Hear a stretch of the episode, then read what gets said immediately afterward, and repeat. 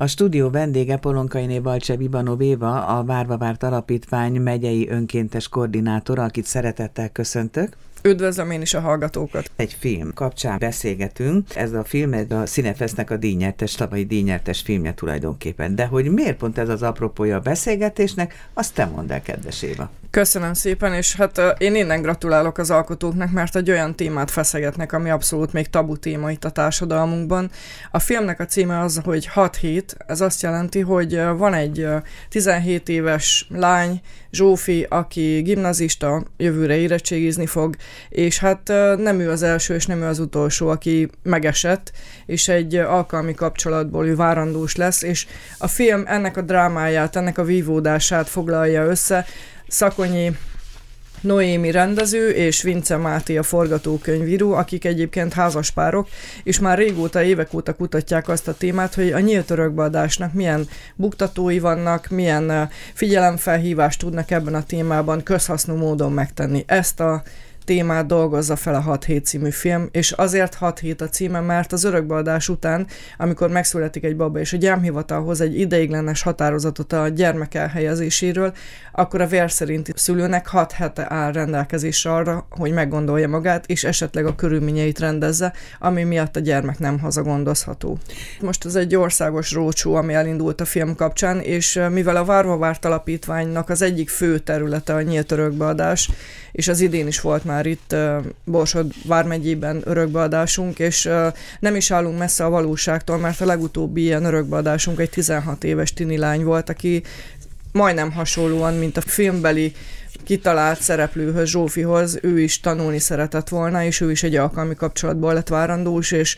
belátta, hogy ez így nem fog menni, és neki még sokkal másabb dolgokkal kell foglalkozni 16 évesen, mint azzal, hogy babázzon, és egy életnek a gondozása, nevelése az óriási felelősséget jelent, és ő nem volt még kész erre, és ugye 16 évesen még szülői hozzájárulás is kell ehhez a folyamathoz, és hát mélyen élnek bennünk az emlékek, hogy mennyire fontos az alapítványunk munkája, hogy jókor legyünk jó helyen, és segítséget tudjunk nyújtani azoknak a valódi krízis helyzetben lévő édesanyáknak, akik a várandóság krízisével, bajával, problémájával, lelki traumáival nem tudnak mit kezdeni, és nem tudnak megküzdeni. És ezért fontos az, hogy erről beszéljünk, mert hogy ezek az emberek itt élnek közöttünk. Tehát, hogy lehet, hogy a szomszédunk, barátunk, vagy egy tanítványunk éppen, hogyha pedagógusok vagyunk, és lehet, hogy nem is látjuk, mert azt a várandóságot azt elrejti, eltitkolja, mint ahogy a filmbeli Zsófi is teszi. Ilyenkor mi a fontos számotokra, meg az elsőrendi számotokra, Éva? Ugye adban van egy ilyen szituáció, és hát óriási nehézségek árán születik meg a döntés arról, hogy én most a gyerekemet továbbadjam, vagy ne adjam tovább. Tehát ott is egy lelki tusa van a háttérben. Ugyanakkor, amikor meggondolja magát, tehát ha visszacsinálja, az meg már a kiválasztottal szemben okoz gondokat, vagy neki okoz gondokat. Tehát nektek nyilván a gyerek érdeke elsődleges szempont, hiszen nem véletlenül az a szlogenetek, hogy minden gyereknek joga van szerető családba felnőni. Így van, vagy abban, ahol őt örökbe fogadják, így van ez a szlogenünk is, és ez, ez azért fontos számunkra, mert mi, amikor megismerkedünk egy várandós anyukával, vagy fiatallal, idősebbel, ez abszolút nincs életkorhoz kötve, mert volt már olyan anyukánk, aki idősen adta örökbe, mert már nagy gyerekei voltak. Tehát, hogy mi, amikor belecseppenünk ebbe a történetbe, akkor egy egész élethelyzet rajzolódik ki előttünk, és nem csak a szülés előtt találkozunk vele egy héttel, hanem hogy gondozzuk végig a várandóságot, ismerjük az ő vívódásait, és a, az egész terhesség alatt törekszünk arra, hogy ez a gyermek a saját családjában maradjon. Tehát, hogy a Várva Várt Alapítvány azért is különleges, mert nekünk nem elsődleges szempontunk és célunk az, hogy a gyermeket kiemeljük a vér szerinti szülei közül, hanem az a célunk, hogy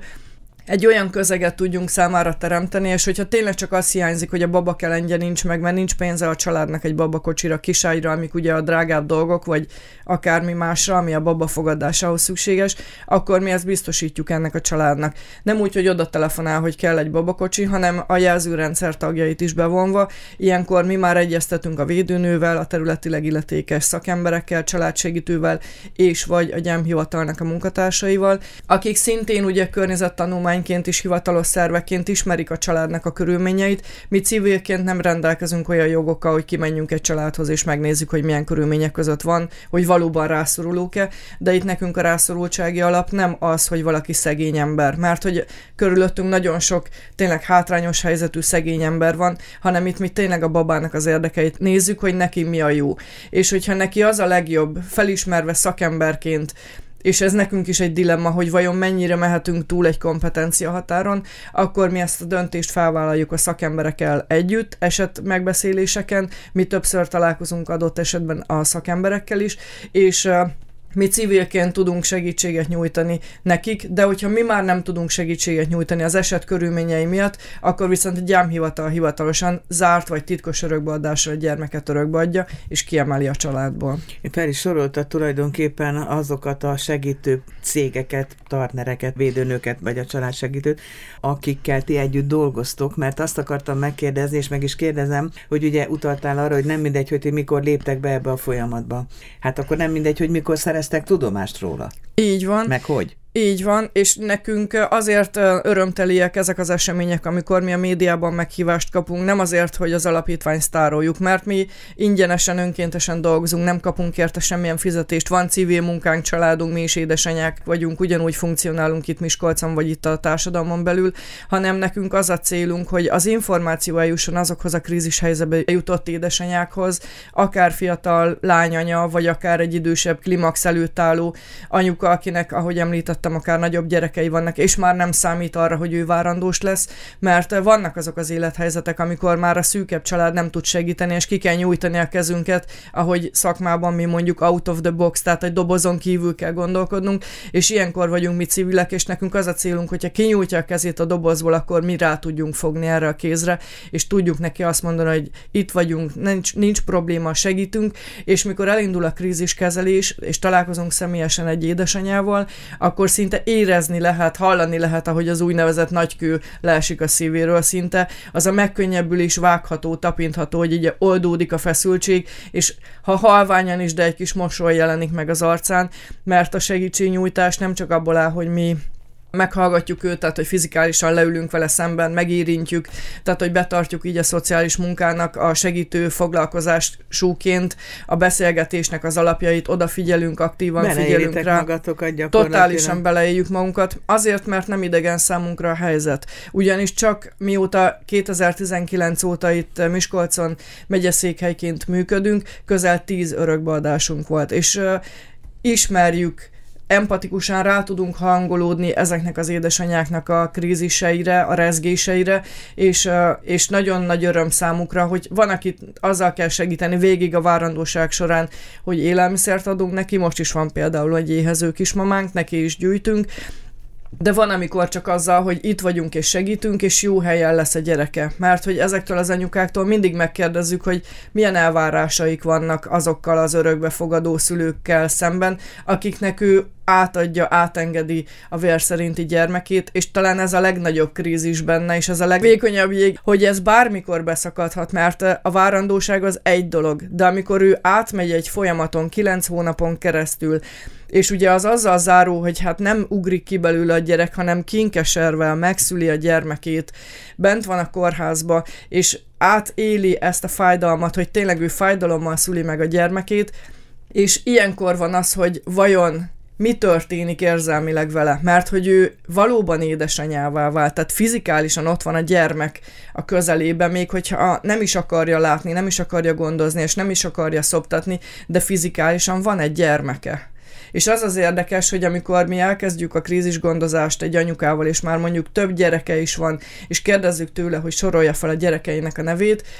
akkor felsorolja már azt a gyermekét is, akit előzőleg örökbeadott, mert most van egy olyan kismamánk, aki például nem olyan régen örökbeadott egy gyermeket néhány évvel ezelőtt, és most újra várandós, és újra örökbe szeretné adni a gyermekét. Ez egyébként hogy történik, amikor bemegy világra hozni a gyermekét? Mi a jellemző, hogy nem akarja látni a babát? és lezárja a fájdalommal ezt az egészet, vagy pedig szeretné látni? A krízis gondozás során kitérünk arra, hogy mi történik vele a szüléskor lehet, hogy egy olyan anyukával beszélünk, akinek még nem volt korábban szülése, tehát hogy még neki van egy ilyen szorongása, mert nem tudja, hogy mit jelent megszülni egy gyermeket. Akinek már van, az egy más kérdés. De ilyenkor megkérdezzük tőle, a még a szülés előtt, hogy amit az orvos fel fog tenni számára a szülészeten, hogy akarja látni, gondozni és szoptatni a gyermekét. Ezt minden esetben megkérdezik a, a vérszerinti szülőktől. Mi előzőleg a kórháznak már jelezzük, hogy lesz egy örökbeadás ilyen meg ilyen adatokkal. Az édesanyja most úgy döntött, hogy örökbe adja a gyermeket, van közöttünk egy élő szerződés,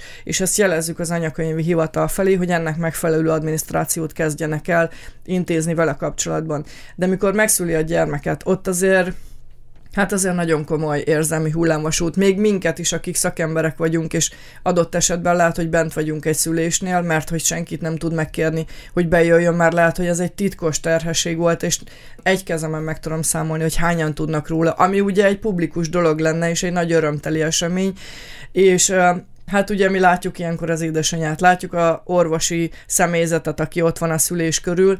és sokszor mi sem tudjuk kezelni azt a helyzetet, Helyzetet. hogy ö, odadnák a személyzetet, odadná a szülésznő a gyermeket a, az anyának a melkasára, hogy az úgynevezett aranyórában, és ez totál elmarad. És elfordítja a fejét, és zokog. Látjuk rajta ezt a vívódást, hogy most megnézze, vagy ne nézze, mert lehet, hogy soha többet nem fogja látni élőben a gyermekét. Tehát, hogy lehet, hogy az ország másik végére kerül, és lehet, hogy csak egy fotót fog róla kapni. Tehát ez az a pillanat, amikor most vagy soha. Erre nem tud felkészülni, hiába mondjuk el neki. Ez a legnehezebb lehet, és akkor a feszültség, amit pár is utaltál rá, az akkor megy át igazán örömbe a részletekről, amikor meg a másik oldalon találkoztok azzal a családdal vagy anyukával, ahová kerül a gyerek. Hát ez ugye? így van, tehát hogy ez úgy van, hogy megszületik a baba, az édesanyja a szülőszobában elfordítja a fejét, hogy visszatérjek a sztori végére, mert ez konkrétan ott voltam ennél a szülésnél, elfordította a fejét, zokogott, öt perc múlva ellátták a gyermeket, és a szülésznő nem az édesanyának adta megmutatni, hanem kivittük a szülőszoba elé, ahol már az ország másik végéből megérkeztek az örökbefogadó szülők, és ők meg elképesztően boldogok voltak, hogy megszületett az a gyermek, akit ők évek óta várva vártak, ők meg azért sírnak, mert örömükben, bent a szülőszobán bánatában, azért, mert bánatában, és a kettő között vagyok én, mint a Váróvárt Alapítvány koordinátora, és az arcomat át kell rendeznem, hogy szomorú legyek, vagy úgymond örüljek, de ez számunkra is egy nagy kihívás, és tényleg az, amíg a gyermek örökbe nem kerül, tehát hogy hat hét le nem telik, az egy elképesztően vékony jég, ami bármikor beszakadhat. És tényleg az édesanyja meggondolhatja magát. Nehéz ezt csinálni, éve gondolom, nem? Hát nehéz, de igazából ez tényleg egy ilyen elhívás, hogy vagy az ember vagy tudja csinálni, vagy nem tudja csinálni, vagy átérzi ennek a feszültséget, és jól tudja a stressz helyzetet kezelni. A szerencse az, hogy én jól tudom, és engem ez a fajta stressz helyzet úgymond facilitál, hogy serkent, és én nem ijedek meg úgymond az árnyékomtól, tehát hogy nekem kell józannak maradni ebbe az egész történetbe, mert hogyha érzelmileg én is bevonódok, akkor, akkor nem tudom kezelni úgy, hogy objektíven tudjak állni mind a két oldalt segítve. Hát igen, erre mondják azt, hogy az az orvos, aki sajnálkozik a beteg fölött, és nem intézkedik, és dönt gyorsan, az nem tartozik ebbe a táborba, ugye? Igen, akkor váltson, váltson szakmát. Váltson igen. szakmát. Hát de minden esetre a munkának az a része, ami az adománygyűjtés és ami a tárgyi megsegítése a rászorulóknak, a krízis helyzetbe kerülteknek, az könnyebben megy, ugye? Az úgymond rutin munka, de szeretném hangsúlyozni, hogy a Várhovárt Alapítvány nem egy segélyszervezet. Szeretnénk országos hírűként, tehát most már országos hálózattal rendelkezünk minden megyeszékhelyen, és még azon túl vannak városok, ahol pluszban is vagyunk, jelen vagyunk, segítünk, ahol vannak irodák, ott személyesen be lehet jönni, viszont nem ez a fő szakterületünk, vagy nem ez a fő célunk, hanem az életmentés, a babamentés, mert hogy az alapítványunknak alapvetően három fő tevékenysége van, a nyílt örökbeadáson túl, meg az adományok kiosztásán túl, az, hogy mi szakmai szervezetként is működünk, és azért örülünk ennek a 6 hét című filmnek, ami egyébként egy másfél órás film, mert preventív jelleggel szeretnénk megszólítani nem csak a 12-18 éves fiatalokat, mert van egy értékes vagy című prevenciós programunk is, és ez nekik úgymond témába vág, mert hogy ők pont akkor kezdik el a szexuális életüket intenzívé tenni, vagy akkor válik intenzívebbé, hanem azért is fontos számunkra, hogy lássák azt fizikálisan, ténylegesen, bár csak egy filmen ezen keresztül, hogy annak, hogyha felelőtlenül élik a szexuális életüket, akkor egy emberi élet a következménye, ami nem csak egy órára, meg nem egy csak egy hónapra szól. szól, hanem egy egész életre szól. És talán ez nincs meg a fiataloknak, hogy a döntéseinknek vannak olyan következményei, ami szinte örökké szól. Már is felírtam egy következő témát, az Értékes vagy című prevenciós programot, és legközelebb arról beszélgettünk Polonkai Néval Csevi Vanu Bévával, a Bárva Várt Alapítvány megyei önkéntes koordinátorával. Köszönöm. Köszönöm a meghívást.